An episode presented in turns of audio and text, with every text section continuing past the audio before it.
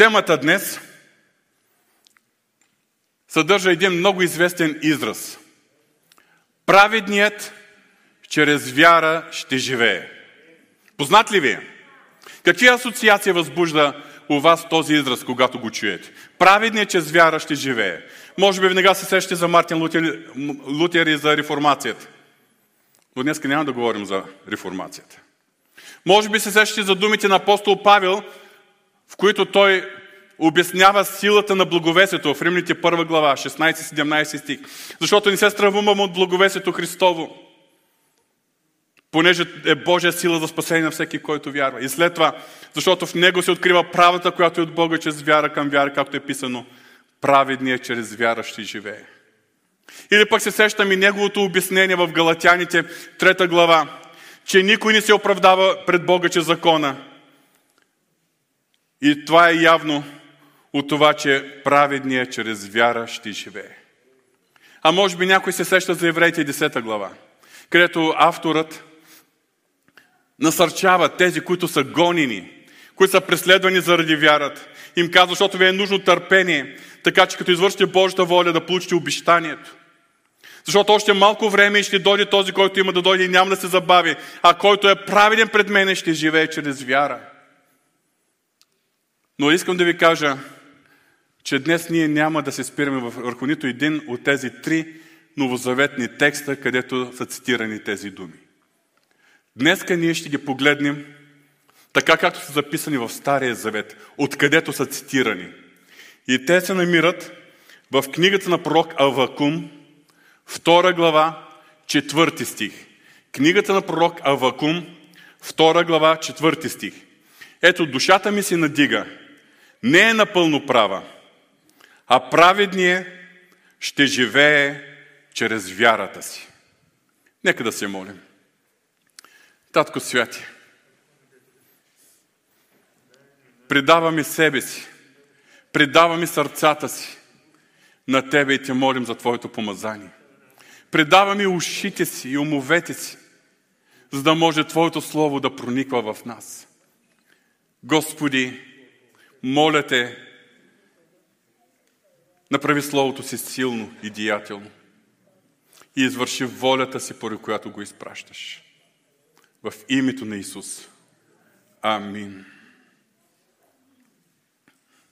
Най-напред искам накратко да ви запозная с пророка Вакум и с неговата пророческа книга. На две места в тази кратка пророческа книга, книгата на пророка Вакум, е упоменато неговото име. Не знаем нищо повече за него. Не знаем нищо за неговото семейство. Имаме основание да предполагаме, че той е левит и вероятно един от тези музиканти, които са служили в храма, защото съвсем в края на тази пророческа книга е записано за първия певец върху струнните ми инструменти. В книгата не се споменават нито имената на царе или други исторически събития, което много затруднява нейното датиране. И все пак изследователите на свещеното писание с голяма степен на вероятност предполагат, че тази книга е написана около 606 до 605 година преди Христос. Това е било по време на ранните години на царуването на цар, юдовия цар Йоаким. Основанията за това предположение са следните. Пророк Авакум явно вече е виждал въздигането на Вавилонската империя като основна геополитическа сила в това време. Пълното надмощие на Вавилон, като водеща световна сила и една могъща империя, е станало след победата над Египет в битката при Кархаме, Кархам, Кархемиш. През 605 година преди Христос. И от историята знаем, че на връщане от Египет, сега ако си представим картата, Вавилон е на север от Юдея, Надолу армиите са заобиколили Юдовото царство, стигнали са до Египет на юг, победили са на Египет и навръщани към Вавилон са нахлули в Юдея. Това е била първата инвазия на Вавилонската армия в Юдея. Нека да припомня, че Вавилонската империя е провела три успешни военни инвазии е, срещу Юдея. Първата инвазия е била точно през 605 година, навръщани от, от е, Египет. Тогава вавилонците са отвели в плен само определен брой млади и отбрани юдеи, между които са били Даниил и тримата му приятели Анания, Мисаил и Азария. По-късно, втората военна инвазия била през 597 година преди Христос, когато вавилонците превзели Иерусалим, ограбили храма и отвели около 10 000 юдеи в плен, като между тях е бил и пророк и Езекил. Третата инвазия вече е била през 586 година, когато изцяло е престанало да съществува вече независимото царство Юдея. Тогава, това се е случило след бунта на цар Сидекия. Тогава Навуходоносор обсъдил и презел Иерусалим, изгорил храма, разрушил града и отвел по-голямата част от оцелялото население в плен. Останало малък брой юдеи, които не са били отведени от вавилонците, и между тях е бил и пророк Иеремия. Явно е, че Авакум е написал тази своя пророческа книга преди първата инвазия. И много е вероятно той да е бил свидетел на всички последващи събития и да е бил един от отведените в Вавилонски плен. Книгата на пророка Авакум е съвсем кратка. Състои се от три глави, само три глави. Тя е в категорията от старозаветни книги, които ги наричаме малките пророци. Знаете, че има големи пророци. Това са книгите на Исаия, Еремия, Плач Еремия, Физикил и Даниил. Има и малки пророци, 12 на брой. Литературният жанр на тази пророцка книга е поезия. Или ако трябва да съм конкретен, древната източна поезия. Всички сме убедени от опит, че древната източна поезия така е твърде далечна от нашия съвременен ум и много трудно се чете и много трудно се разбира, особено имайки предвид художествените изрази, метафори и други похвати, които се използват. Затова тези книги в Стария Завет, които имат характер на поезия, са едни от трудните за четени и за разбиране. Но от тази книга, която състои само от три глави, първата и втората глави представляват диалог между Авакум и Бог. Пророка задава въпроси, които го смущават, а Бог му отговаря. И след като е получил Божият отговор, в третата глава е описана неговата молитва. Неговата молитва, но тъй като накрая четем, че тя е за първият певец на струнните инструменти, явно, че това е било молитва, песен, която да се изпълнява в храма. И основната пророческа тема в книгата е предстоящия Божий съд над Юдовото царство чрез Вавилонската армия или Вавилонската империя. Сега, нека да си припомним и още един въпрос. Защо се е наложило Бог да съди юдеите, като, ги, като позволи те да бъдат откарани в Вавилонски плен? Защото това не е било просто една война, в която по-слабото царство, по-слабата армия на Юда е разбита и съответно по-силната държава превзема по-слабата. Това е било Божий съд над неговия народ. Кое е наложило Бог да съди Юдея? Нека се припомним, че повече от 100 години преди това по същия начин Бог е съдил Северното царство, чрез асирийската армия. И Северното царство вече е ликвидирано и не съществува като независима държава. Но сега идва ред и на Юдовото царство. Какви са причините? Причините ние ги намираме в, на няколко места описани. Ще прочета само няколко стиха, текстът е доста дълъг, но няколко стиха от второ литописи, 36 глава, от 14 до 16 стих. При това всички по-главни свещеници и народът преумножиха престъпленията си според всички мерзости на народите и оскверниха дума на Господа, който той беше осветил в Иерусалим. А Господ Бог на бащите им ги предупреждаваше чрез своите посланници, като ставаше рано и ги пращаше, защото жалише народа си и обиталището си. Но те се присмиваха на Божите посланици, презираха словата на Господа и се подиграваха с пророците му, докато гневът му се издигна против народа му, така че нямаше изцеление.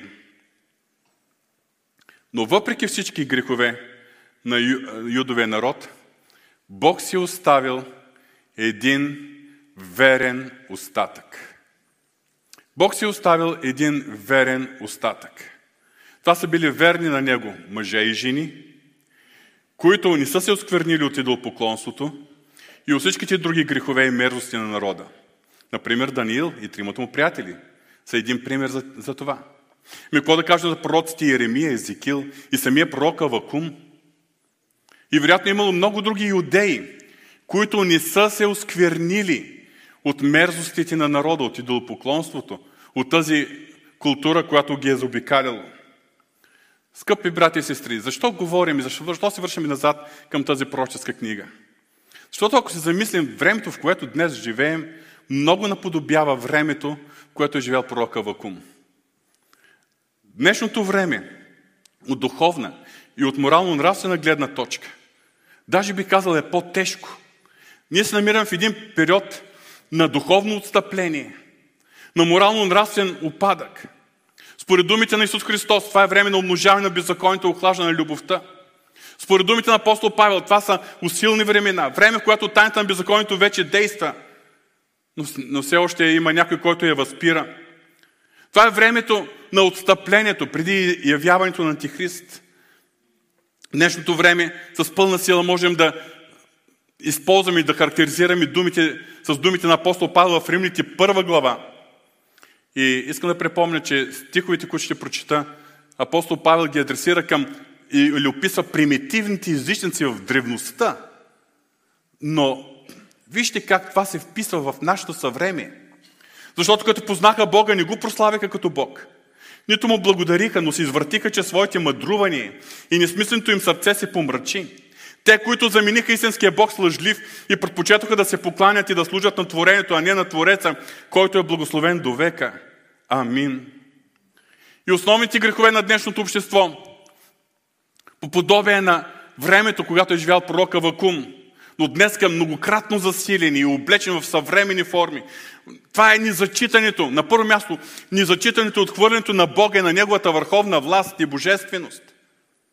Все повече и повече се отхвърля Божията авторитет. Много хора казват, дори и политици, и тези, които взимат решение, правят законите и, и управляват посоката на развитие на народите.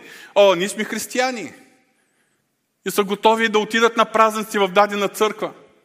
Обаче ни зачитат Неговият авторитет и Неговото Слово. Все повече се отхвърля уникалността и единствеността на Бога и на Исус Христос като единствен път до Бога. Да, този Бог, в който вярва, християните вярват, този Бог, който е разкрит в Библията, той е един от множеството божества, множество богове. Ама всички народи вярват на практика в един и същ Бог, има различни имена. Той носи различни имена. Исус Христос. О, Христос не е единствения път за спасение. Има и други и си нарежда там. Това е съвременната тенденция. И все повече и повече се налага идеята, че всички религии са идентични, всички хора вярват в един същ Бог който носи различни имена.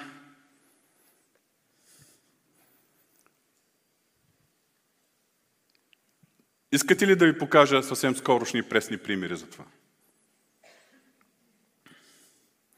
В началото на януари, на 3 януари, при откриването на 117-я конгрес на Съединените Американски щати, от този най-висок форум, в тази държава, която се счита за най-силната в света, Струва се, че скоро време вече няма да бъде такава. Конгресмена демократ Имануел Кливър, който е ръкоположен методистски служител и биш пастор на църква, произнася една молитва. Слушайки тази молитва, като съдържание, тя е от една, от една страна протоколна, от друга страна съдържанието на молитвата е прекрасно. Прекрасна молитва.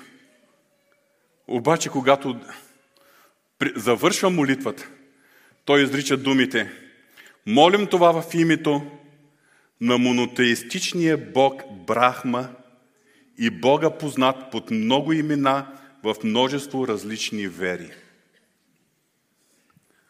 За мене това е открито богохулство. Това е гавра пред лицето на живия Бог. И накрая той завършва с нещо, с което влезе в новините. Той завършва с израза Амен, което от английски превод на български означава Амин. Обаче Амен на английски може да се преведе и като мъж. Или... И той продължава. Амен. След кратка пауза каза and a woman. Мъж и жена. Буквално изгаврени от най-високата трибуна на тази държава, която счита, че е най-велика в този момент. Която до сега е била пазителка и основният разпространител на християнството. Няколко седмици по-късно, при инаугурацията на президента Джо Байден, на 20 януари, за молитва беше поканен пастор Силвестър Бейман. Той от Африканската методистска епископална църква в Делауер. Пак молитвата му беше прекрасна като съдържание. Но накрая, когато дойде време да приключи своята молитва, той приключи последният начин. В силното име на нашата колективна вяра. Амин. Не посмя да произнесе името на Бог Яхова или името на Неговия син Исус Христос. Това са тенденциите на последното време. Това е богохулството. Това е незачитането на Бога. И това, ако са само два примера от, една твърде, от две твърде високи трибуни в този свят, искам да ви кажа, това в скоро време ще залее целия свят. Ще дойде при нас. Защото тайната на беззаконието вече действа. Заедно с това има тотално незачитане от хвърля морално-нравствените граници, които Бог е постановил. Поради тази причина, ежегодно, да не кажа ежемесечно, ежедневно, се убиват невинни деца в отробите на майките им. Аборти са легализирани. Хората считат, че това е нещо нормално, естествено. Но това е грях и мерзост пред Бога. Тези дни четах, че България е на водещо място в Европейския съюз и на едно от водещи място по света по брой на абортите. Заедно с това има стремеж за предефиниране на пола, стремеж за предефиниране на семейството и за отслабване на семейството в традиционния християнски вариант, състоящ се от един мъж и една жена. Или с други думи, днеска ние се намираме в едно време на тотално отстъпление от морално-нравствените граници, които, принципи, които Бог е постановил. В същото време, по, по същия начин, такова е било времето по, при пророка Вакум. И тогава той, макар и всичко това, той да го в един по-малък мащаб, в рамките на Юдовото царство, той е започнал да задава въпроси на Бога. И нека да ви прочита първия въпрос. Той е в Авакум, първа глава, от първи до четвърти стих. Изявеното пророчество, което пророка Вакум чува видение. До кога, Господи, ще викам, а ти не искаш да слушаш? Викам към Тебе за насилие, но не искаш да избавиш. Защото ми показваш беззаконие и ме правиш да гледам извращение. Защото грабителство и насилие има пред мен. Има карани и спор си повдига. За, за законът е ослабнал и правосъдието ни отива към победа. Защото нечестивите окръжават праведния и правосъдието излиза извратено. Явно, че пророк Авакум е страдал, като е виждал какво става в юдовия народ. Може би за него може да отнесем и думите, които апостол Петър е записал за Лот, че той е измъчвал праведната си душа, когато е гледал беззаконните им дела. И явно, че той закон, редовно се е молил на Бога за народа си, защото е писано, до кога Господи ще викам, а ти не слушаш. Викам към Тебе за насилие, но не искаш да избавиш. И в тази молитва, ако трябва да я резюмираме в едно изречение, това е молитвата, е, това е молитва, в която той казва, защо, Бог ни, защо Боже ни направиш нещо, за да възпреш злото в Юдея? И тогава намираме Божият отговор, който от 5 до 11 стих. Аз ще прочета само 5 и 6. Погледнете между народите, викнете и се чудете много. Защото аз ще извърша едно дело в нашите дни, което няма да повярвате, ако и да ви бъде разказано. Защото аз повдигам халдейците, този люд и нетърпелив народ, който минава през юрчината на света, за да завладее селища, които не са негови. Когато пророка Вакум се е молил с скръп за народа си и е питал Господа, защо Боже направиш нещо да бъде възпрято, но злото в Юдея, Бог му отговорил, но, му отговорил, но не по начин, който Авакум е очаквал. Бог не му казал, че ще възпре злото в Юдея. Бог му казал, че ще накаже злото в Юдея. И то ще го накаже чрез халдейците, т.е. вавилонците. И следващите стихове, от 7 до 11 стих, които са продължение на Божият отговор, си описва колко страшна и жестока е Вавилонската армия, колко безкруполни е, са халдейските войници. И този отговор от Божия страна веднага предизвика реакцията и следващия въпрос на пророка Вакум. Това от първа глава от 12 до до трета глава, първи стих. До втора глава, първи стих. Но аз ще прочета само 12 и 13. Не си ли ти от века, Господи Боже мой, святия мой, няма да умрем. Ти, Господи, си ги определил да извършат Твоята присъда над нас. И Ти могъщи си ги поставил за наше наказание, тъй като очите ти са много чисти, за да гледаш злото и не можеш да погледнеш извращението. Защо гледаш към беззаконниците и мълчиш, когато нечестивият поглъща по-праведни от себе си. Ето въпроса. Защо мълчиш, когато нечестивият поглъща по-праведни от себе си? Явно пророка Вакум не е можел да промее как е възможно Бог да използва за своя съд един народ, който е много по-нечестив от юдеите. Той е бил ужасен. Как е възможно заради своето идолопоклонство юдеите да бъдат осъдени чрез народ, който е по-дълбоко затънал в идолопоклонството? И заради своите мерзости, иудеите да бъдат съдени от един народ, които по-дълбоко са потънали в грехове и в мерзости. Тогава е последвал вторият отговор от Бога. Втора глава, от 2 до 20 стих. Аз ще прочета само 2 до 4. Господ ми отговори, напиши видението и го изложи ясно на дъщици, за да може да се чете бързо. Защото видението се отнася за едно определено бъдещо време – но бърза към изпълнението си и няма да излъжи. Ако и да се бави, чакай го, защото непременно ще дойде, няма да закъснее. Ето душата му се надига, не е напълно права, а праведният ще живее чрез вярата си. Специално прочетох този текст, за да видите в какъв контекст са изречени тези думи от Божия страна. А праведният ще живее чрез вярата си. И ако прочете следващите стихове, ще видите, че този израз праведният ще живее чрез вярата си е някак си вмъкнат от Божия страна, защото не се вписва в, общото, в общата логика на мислите, които Бог излага. Но най-важното в този Божий отговор към е, Авакум е истината, че сега Бог съди юдеите чрез Вавилон, но след това Бог сам ще съди Вавилон. Бог ще съди Вавилон. Ето в 8 стих. Понеже ти обра много народи, всички останали от племената ще ти обират. Поради кръвта на хората и поради насилието, извършено от тебе спрямо земята, града и всичките му жители. Това са Божи думи към Вавилон. И в този е, пасаж от 6 до 20 стих, на пет места Бог използва думата горко като по този начин произнася присъди срещу Вавилон заради някои от основните им грехове. Горко на, онзи, който натрупва много нещо, което не е негово. Втора глава, 6 стих. Не ви ли звучи това много по, познато им, твърди съвременно и актуално? Горко на онзи, който придобива неправедна печалба за дома си. Втора глава, 9 стих. Горко на онзи, който гради град с кръв. 12 стих. Горко на онзи, който опоява ближния си. 15 стих. След това изборява е, греховете, свързани с сексуална неморалност, които идват в резултат на пиянството. После горко на онзи, който казва на дървото, събуди се, на безмълния камък вдигни се. И тук Бог говори срещу идолопоклонството и производителите на идоли и те, които им се покланят.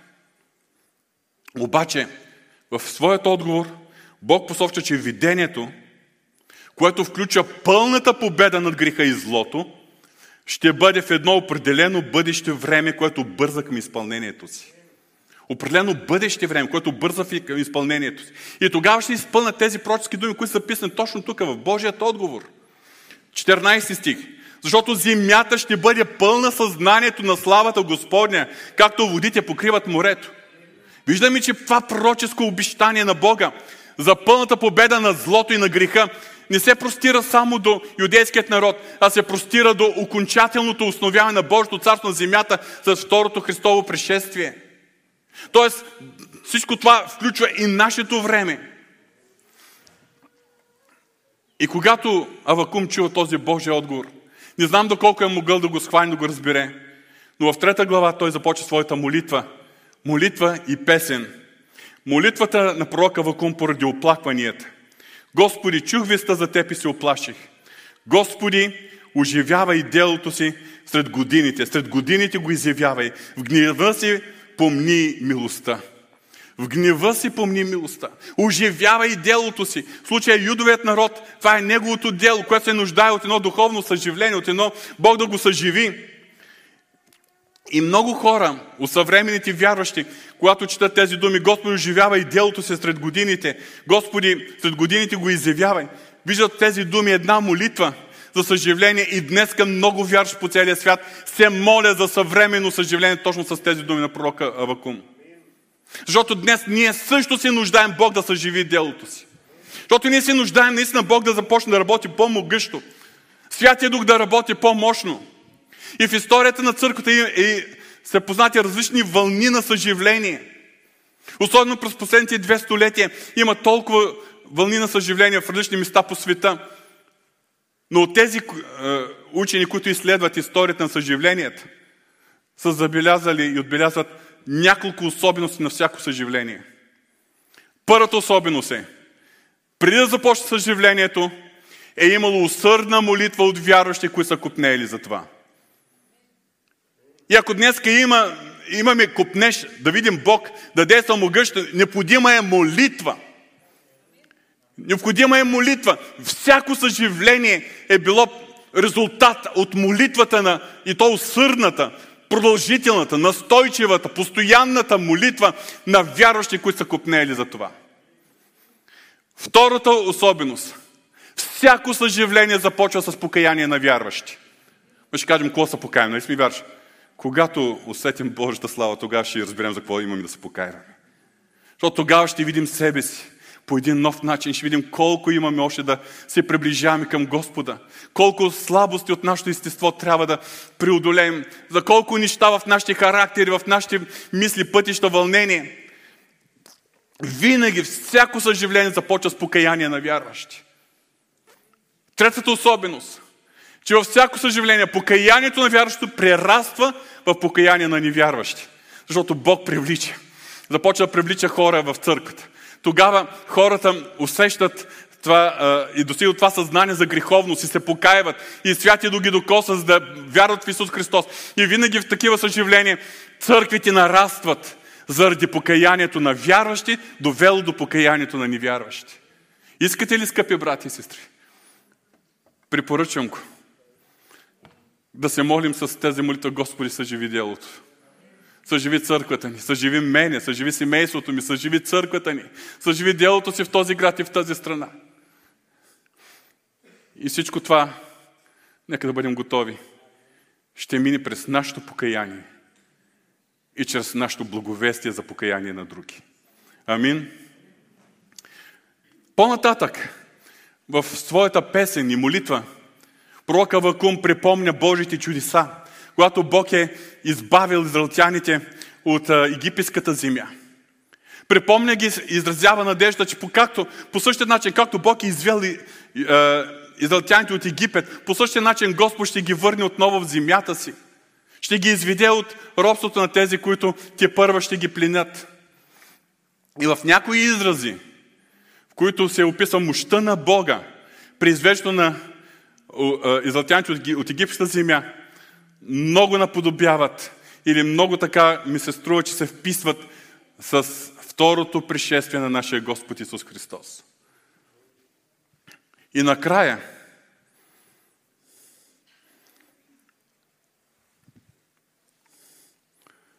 искам да припомня, че пророка Вакум е живел във време, в което ти първа са предстояли бедствия – Бог го е подготвил за тези бедствия. Днес ние живеем във време, което дори е по-сложно и по-страшно от времето на пророка Вакум.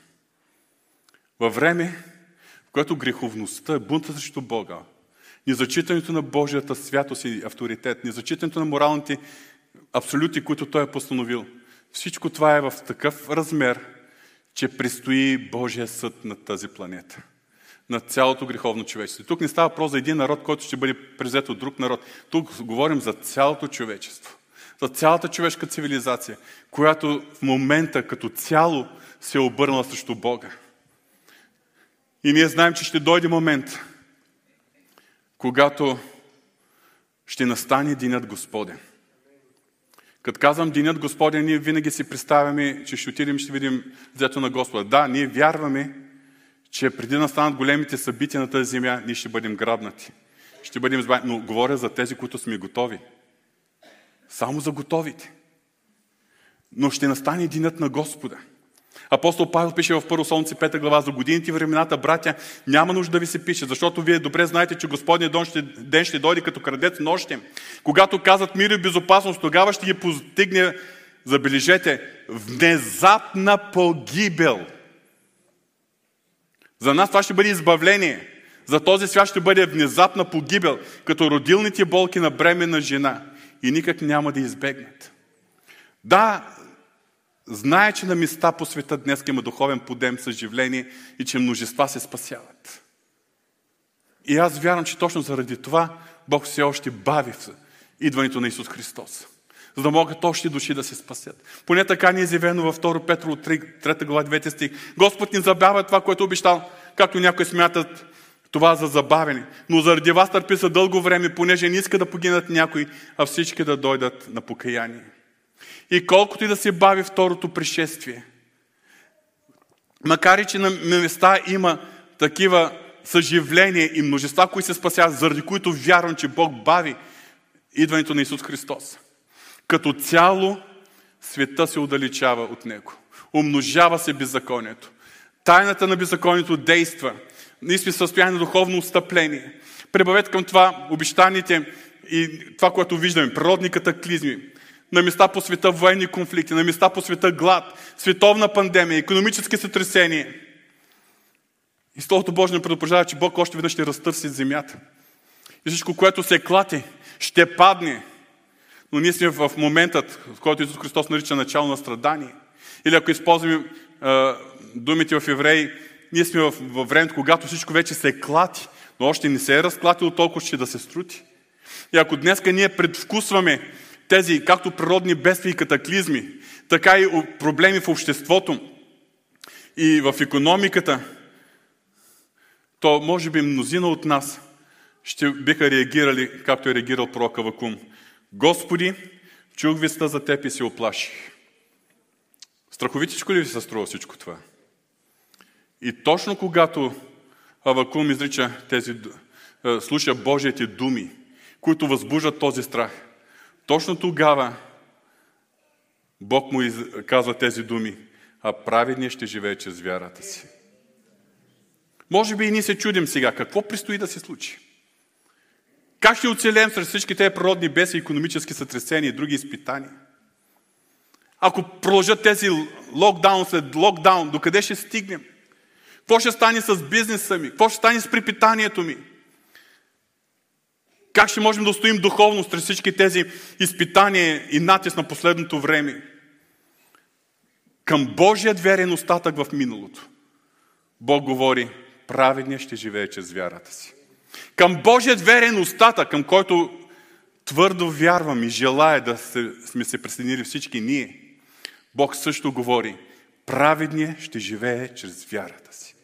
Все повече и повече ще, нашата вяра ще бъде предизвиквана и ще се налага ние да живеем чрез вярата си.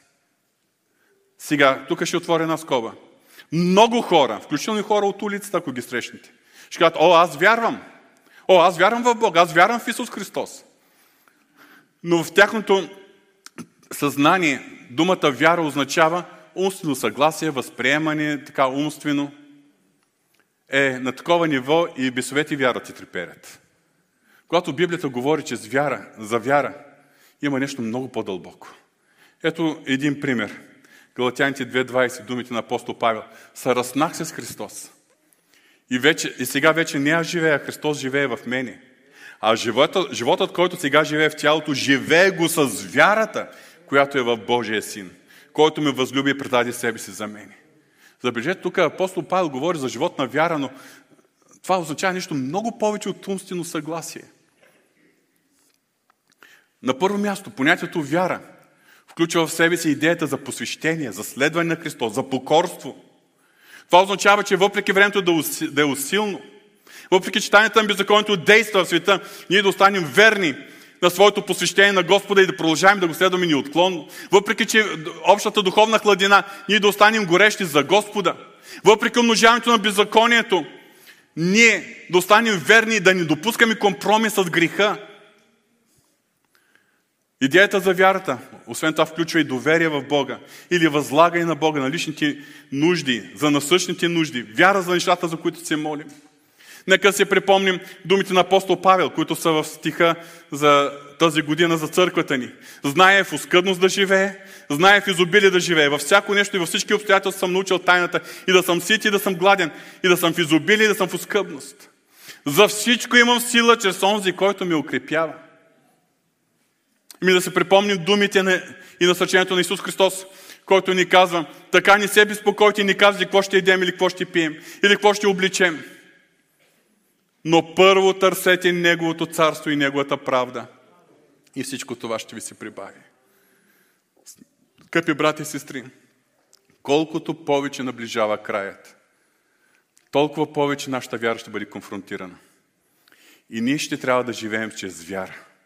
Не да се притесняваме. Не да, да живеем в безпокойство, да бъдем вързани в грижите си, но с пълно доверие в Господа. И неотклонно следвайки Господа. Времето за хлабавото християнство отмина. Необходимо е истинско посвещение на Бога.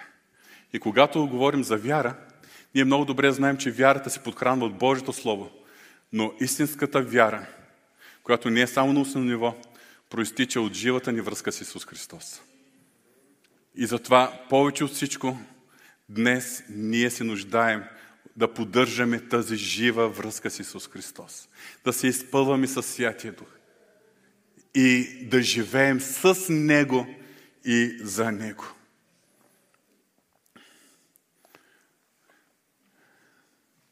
Когато Бог е разкривал своя план пред пророка Вакум, план, който изглеждал твърде страшен за пророк, Бог му е казал тези думи, а праведни ще живее чрез вярата си. Явно, че Авакум е възприел това Божие послание. Вяр, вяр, вярвам, че той е видял Божията суверенна власт, сила, неговото решение, но и неговата способност той да се грижи за своите.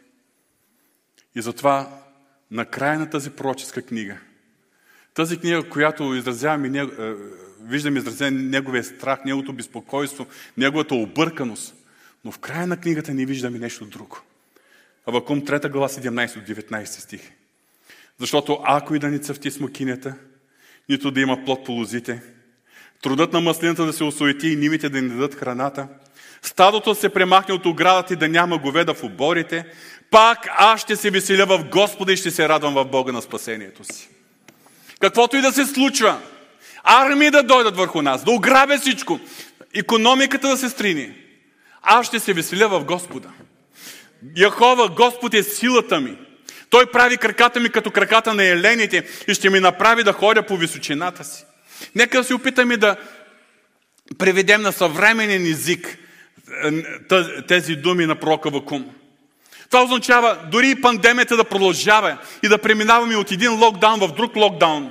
Дори да не можем свободно да работим за своята прехрана и доходите ни драстично да намалеят. Дори съвсем да се разсипи економиката и бизнесът ми да се провали.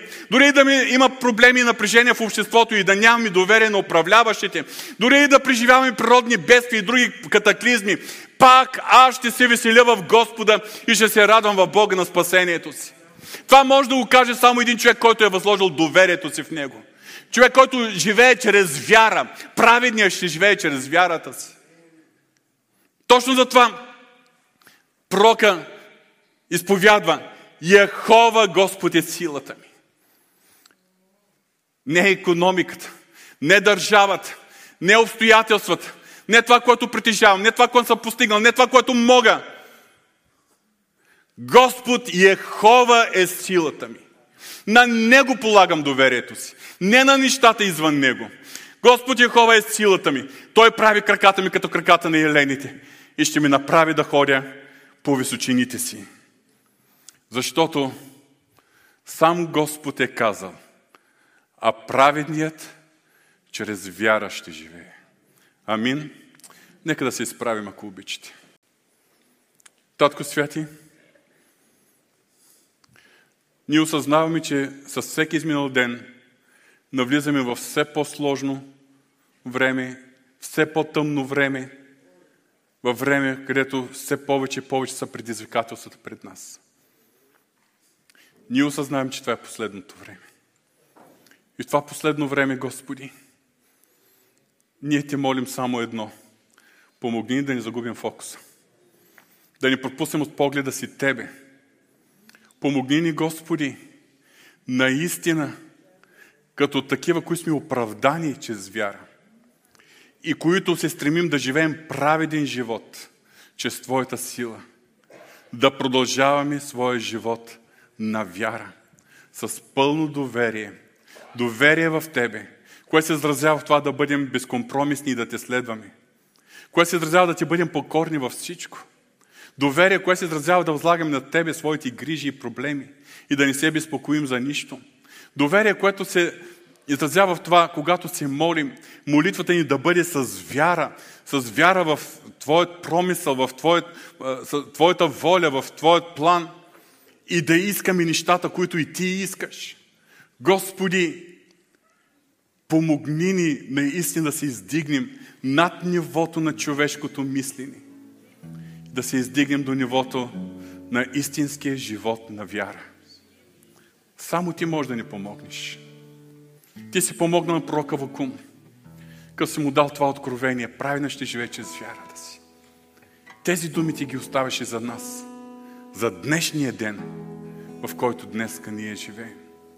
Господи, моля те в името на Исус, оживявай това Слово и го дръж живо в сърцата ни. Амин.